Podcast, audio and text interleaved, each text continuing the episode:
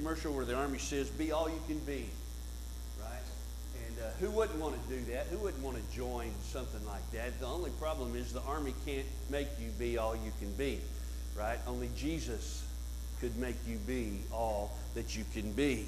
And so in our text this morning, we can uh, rest assured that He's going to show us how to be all that we can be. Have you ever been at odds with someone? Anybody? Ever been at odds with somebody? Come on, show me your hand. Don't be afraid or ashamed, right?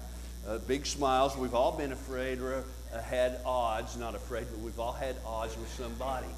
And we can listen to the news, we can talk to family, friends, we could watch it on TV, and we could all learn about anger and hatred, and we could learn about despair, we could learn about divorce, suffering, pain, murder, failure, and abuse. All of that can happen in our society, and it is happening, even right here, perhaps among us in this church. You know, being at odds with somebody. There is an enemy that uh, most people are at odds with, and they really don't realize it. And that enemy is God. Did you hear me? There's most people are at odds with the worst enemy possible, and that enemy is God. Now, what do I mean by that? Well, let's look on the screen at a verse in Romans. Uh oh. Did I black myself out? There we go. Romans 5. For if while we were enemies, we were reconciled to God by the death of his Son, much more now that we are reconciled, shall we be saved by his life. Enemies with God is what all of us were at one time. Without Christ, you are still an enemy of God. And so the text today is about how we are able to become friends of God, how we are able to have been reconciled, the responsibility of having been. That's what I want you to see this morning. Let's all stand together and we're going to read our text, Colossians chapter 1, beginning in verse 21. And although you were formerly alienated and hostile in mind, engaged in evil deeds. Wow, that's a bad description of all of us, isn't it? But that's what the Bible says about us. And although you were formerly alienated and hostile in mind, engaged in evil deeds, yet he has now reconciled you in his fleshly body through death in order to present you before him holy and blameless and beyond reproach. If indeed you continue in the faith, firmly established and steadfast, and not moved away from the hope of the gospel that you have heard, which was proclaimed on all to all creation under heaven, and of which I, Paul, was made a minister. Let's pray. Father, help us to see uh, where we came from and where we are today.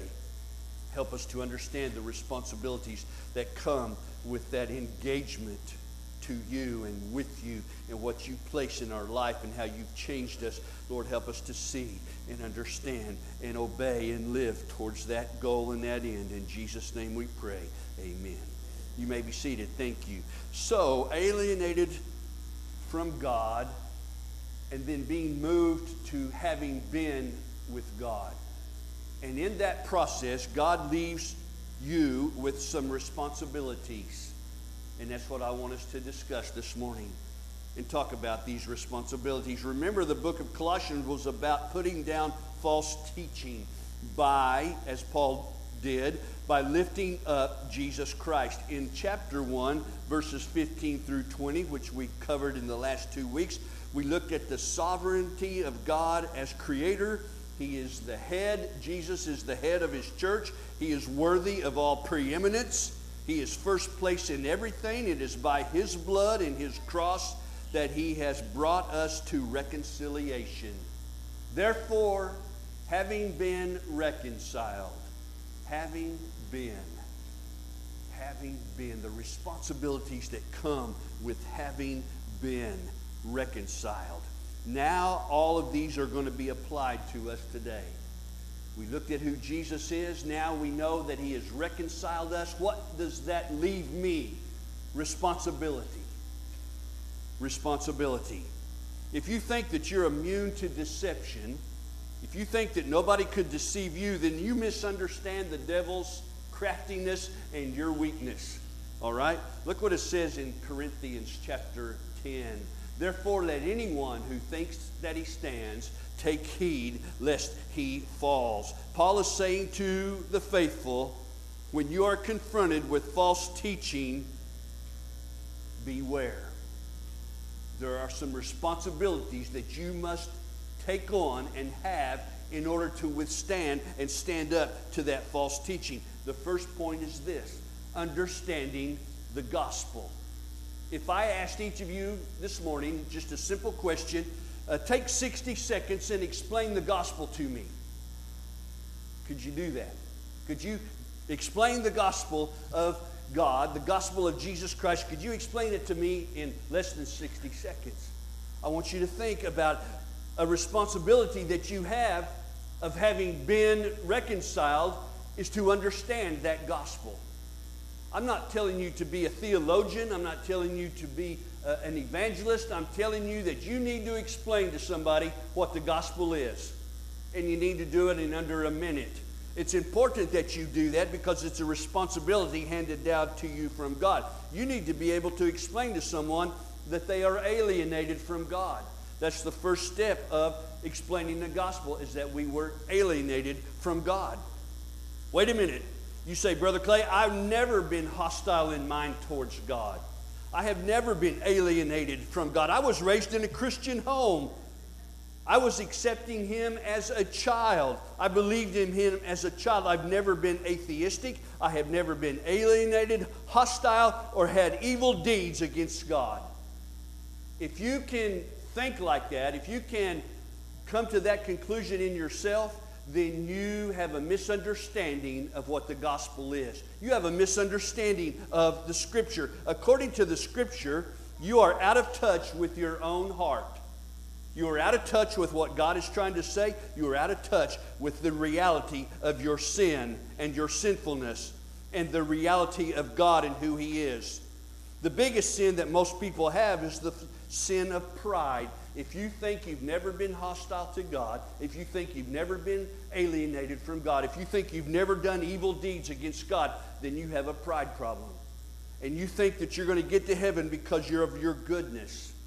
Listen, this alienation is twofold. Number one, of alienation from God, which all of us had, and which some of you are in now.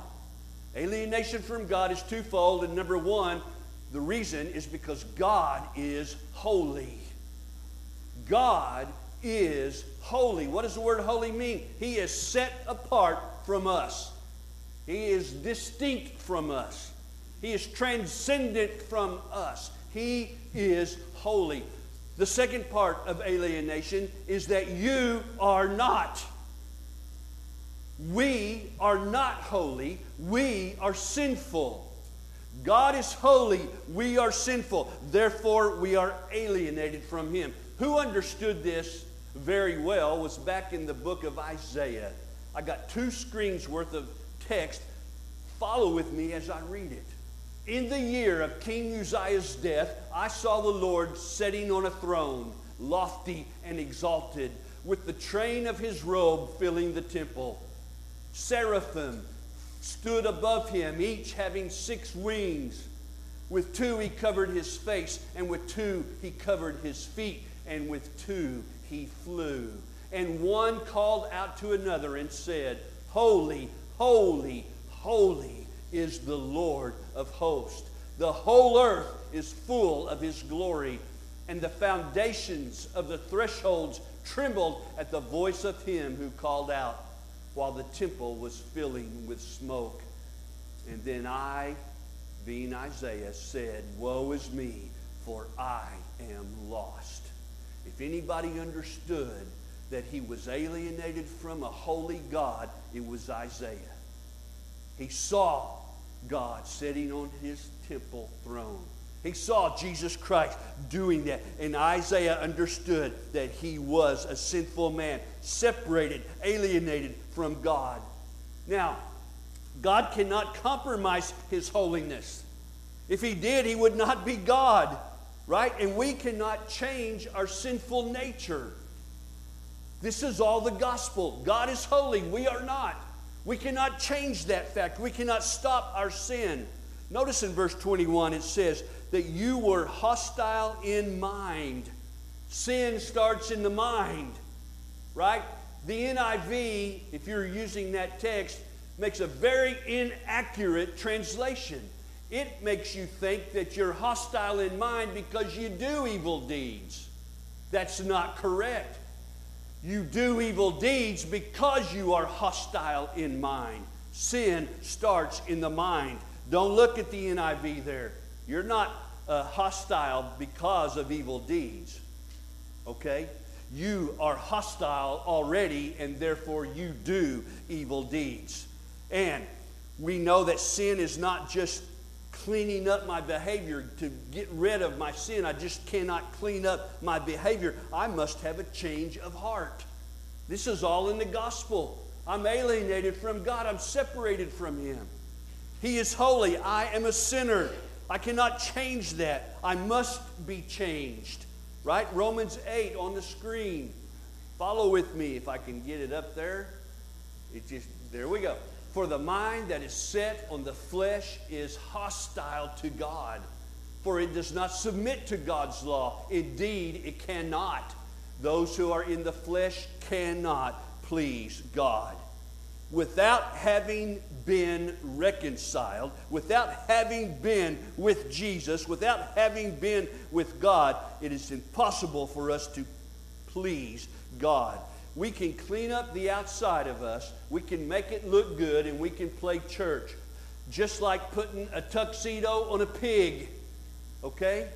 You can't change the nature of the pig by putting a tuxedo on him. He's going to ru- run out and, ru- and roll in the mud and wallow in the mire. That's what a pig does. Therefore, you and I cannot change ourselves. Our greatest problem is pride by thinking we are basically good people and God will let us into heaven based upon our goodness. Wait a minute. Listen to me. Every passage of Scripture that has to deal with reconciliation to God begins with this fact God initiated the conversation, God initiated the engagement, God initiated the reaching out to you receiving sinful man to himself, reconciling sinful man to himself, all centered upon the sacrifice of his son. To understand the gospel, you must understand you are alienated from God. The second thing about understanding the gospel is this having been comes through the death of Jesus. Look in verse 22. He has now reconciled in his body of flesh by his death. Jesus reconciled us by his death in his fleshly body. You may think, now, why would God have to go to the extreme of dying himself to forgive us of our sin? You and I forgive each other. We, we let things go, we forgive each other, we have no issues with that. We don't go to the extreme of dying or, or killing of someone to seek forgiveness. Why would God have to do that? If we think that way, we're misunderstanding what the gospel teaches about sin. You might say, hey, I am not that bad of a person. I've never murdered anybody. I've no, I am faithful to my wife. I am a good all around person. I work hard. I'm not a bad person. If you relate that way, if you think that way, then you're misunderstanding God and your sin. It's not about the degree of your sin, it's the fact that you have it. Any of it. It's not how bad it is, it's that you have sin to begin with. And where that comes from is that we are living and growing up now in a tolerant culture, a tolerant society. It is a virtue to be able to tolerate people. That's the way we look at it. And we tolerate their sin. We tolerate the sin of men all around us all of the time. And that's one of the problems that we have in understanding sin and the severity of it. Let me show you a quote from over a hundred years ago.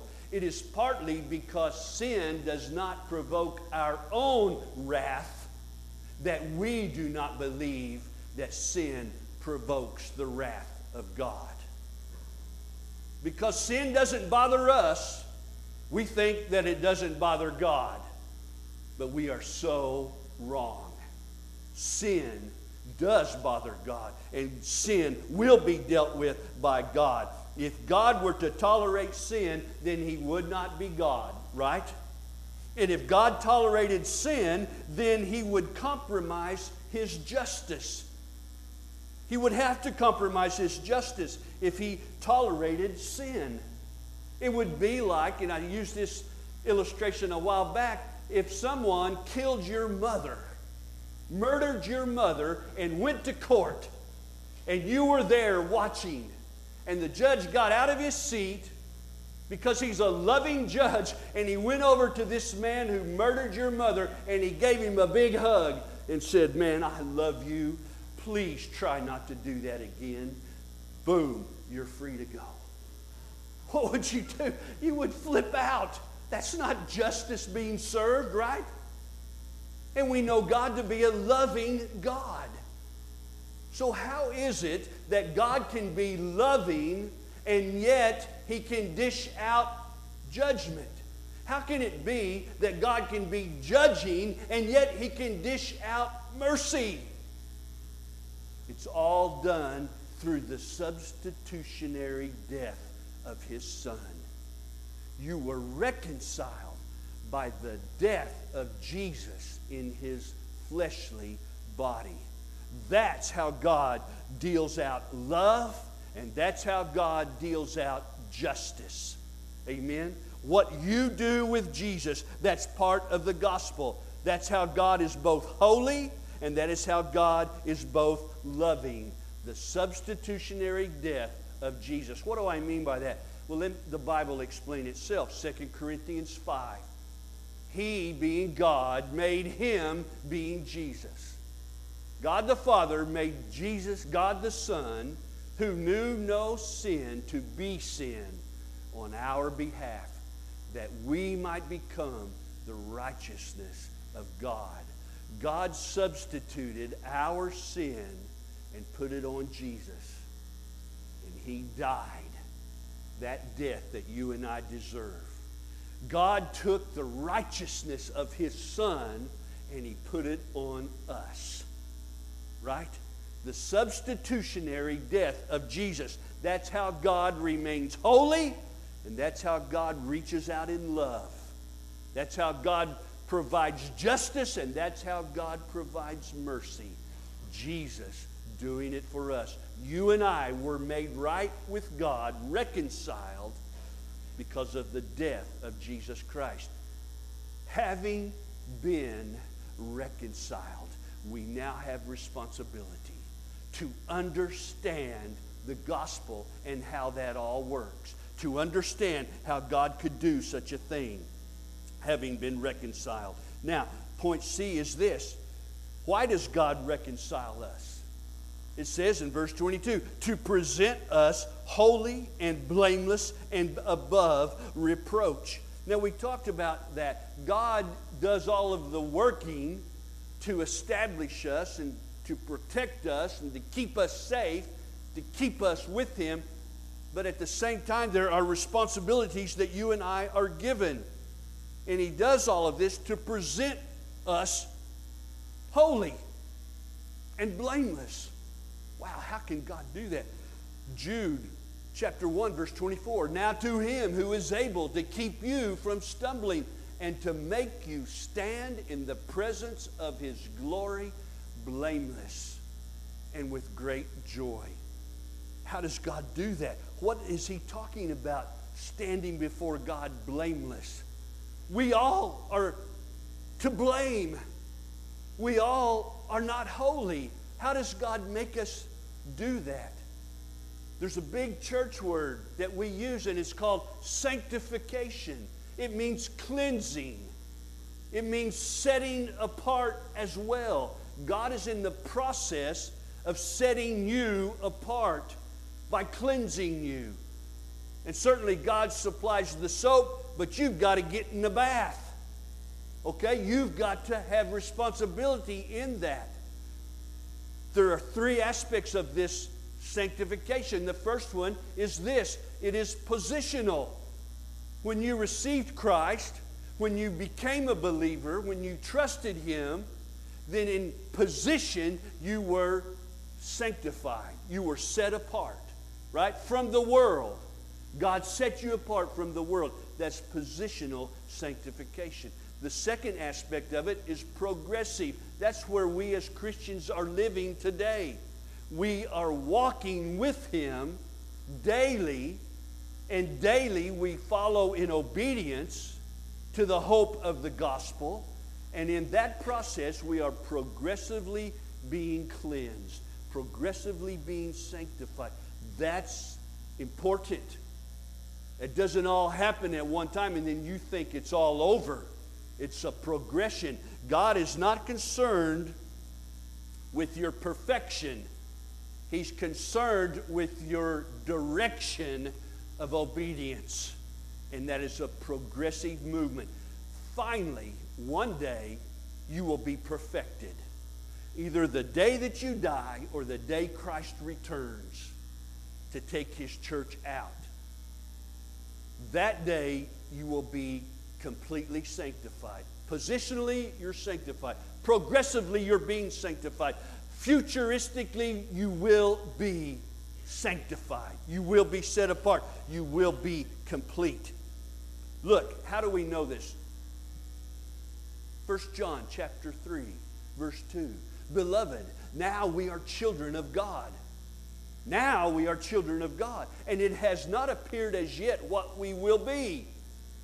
We know that when He appears, we will be like Him because we will see Him just as He is. See that? We don't know exactly what we're going to be, but we know this that when He comes, we will be like Him because we'll be able to see Him in His holiness in His glory, we will be sanctified. That's the whole idea that God is pursuing about the gospel. You are alienated, you have come to Christ through reconciliation, through His death, and now God wants you to be sanctified and to be cleansed. That's all in the gospel. It only took me about 15 minutes to explain it. I want you to do it in 60 seconds. Okay? have an understanding of the gospel. It's your responsibility. You have been reconciled. Now, God wants you to do that. So, one does not deal with his sin by just accepting Christ and then kicking back and cruising the rest of the way. No, he has responsibilities. The second responsibility, there's only two today. The second one is this having been comes with the responsibility of continuing in the faith. Look in verse 23. He says, in verse 22, he says, I want to present you holy, blameless, and above reproach before him, if indeed you continue in the faith, firmly established and steadfast, not moved away from the hope of the gospel that you have heard. There is some responsibility there right? Continuing in the faith. On the back of your bulletin, I wrote about, uh, from your pastor, about this continuing process, about proving your salvation. Proving who you are, showing who you are, happens by your continuance in the gospel. Of course, God establishes you and God gives you the tools but you have the responsibility of continuing in your Bible study, of continuing in your prayer life, of continuing in the hope of the gospel that God has given you, not moved away from it. This if at the beginning of 23 is not doubting you. God's not saying to you, you can have all of this if you do this. Here's what God is saying this is yours and it's a warning if you do this. This is yours if you do this. Since you do this. Okay? Here's what God wants to do for you since you are continuing, since you are being steadfast, since you are not moved away from the gospel. We have to take this in context throughout the scripture, right? Jesus told the great parable of the sower and the seed. Three kinds of, four kinds of soil. Three kinds received the soil, but they did not produce fruit. Only one produced fruit. Only one was saved. Only one continued in the hope of the gospel. The other three walked away, let it fade, received it momentarily, and left it. Do you understand? There are people right here among us who are making decisions, eternal decisions, based upon their feelings instead of the responsibility that God gives us in the warning of the word if. We got people who made a profession when they were children, an adult, whenever it was. But where are they today? What's happening in their life? What's drawing them away from the church? What's drawing them away from Christ? Is it the world? Is it work? Is it fun? Is it a relationship? Whatever it might be, they're moving away from the gospel. They're proving that they have not been reconciled. If you are reconciled, you stay. Amen. Not on your own power, but by your own desire, which God places in you. It's the continuance, it's the consistency, it's the ever loving, prodding forward in the gospel of our life that shows we are Christian. It is not saying it, doing it, and then walking out the door sometime in my life and thinking I've got it. That shows I don't have it. That shows I was one of the three soils that either left it quickly, left it momentarily, or the world choked it out. Only one produced fruit. I want you to think about that, brother and sister. It's important that we see that Paul is confident in the fact that people will be consistently staying in the gospel. He says this in Philippians chapter 1 For I am confident of this very thing, that he who began a good work in you will perfect it until the day of Christ. Amen. Warning you are responsible. You have some things to do with this gospel. You have a responsibility in it. And you say, Well, Brother Clay, the other day you're teaching about God doing everything. And now you're teaching that we have to do something. I want you to hear me. In, in every place in the New Testament where we read about the sovereignty of God, right along with that is the responsibility of man. The sovereignty of God and the responsibility of man. All right? They go together. They make our life balanced. If I was to let one of them go, I would be out of balance in my life. If I let the sovereignty of God go, I would swing out of balance. If I let my responsibility down and I do not accomplish it, I would be out of balance with the sovereignty of God. They go together, they must go together. God will bring us to glory. How so? Through our faith in the gospel of Jesus Christ. Nowhere in the gospel do you read, accept it, and then go on about your own way. Anybody ever read that in the gospel? Of course we don't. Why? Because we don't go our own way, we go God's way. So if I say I accept it and then go my own way, it's proving that I never was reconciled. I never was having been with Jesus. I never was doing it right. I have to come to a realization that as God calls me, I accept that calling. I believe that calling. I believe what Jesus did. I believe this gospel. And then I walk in it and I follow it and I live it. Maybe you haven't been doing that. Maybe you've been hit and miss with the life that God has for you. Today, you can change it. You can come home. You can do what He wants you to do and surrender to Him and be right in His eyes again. You have that responsibility. In our text, verse 23, our responsibility is to be firmly established and steadfast, not moved away from the gospel. That's foundational. There's a foundation in the Christian life, and guess what it is? It is the gospel. It is the hope of the gospel, the believing of the gospel. Beyond that, it is then the understanding of Scripture. You need to understand the Scripture so that you can understand what the Trinity is. You need to understand the Scripture so that you can know and express the person and work of Jesus Christ.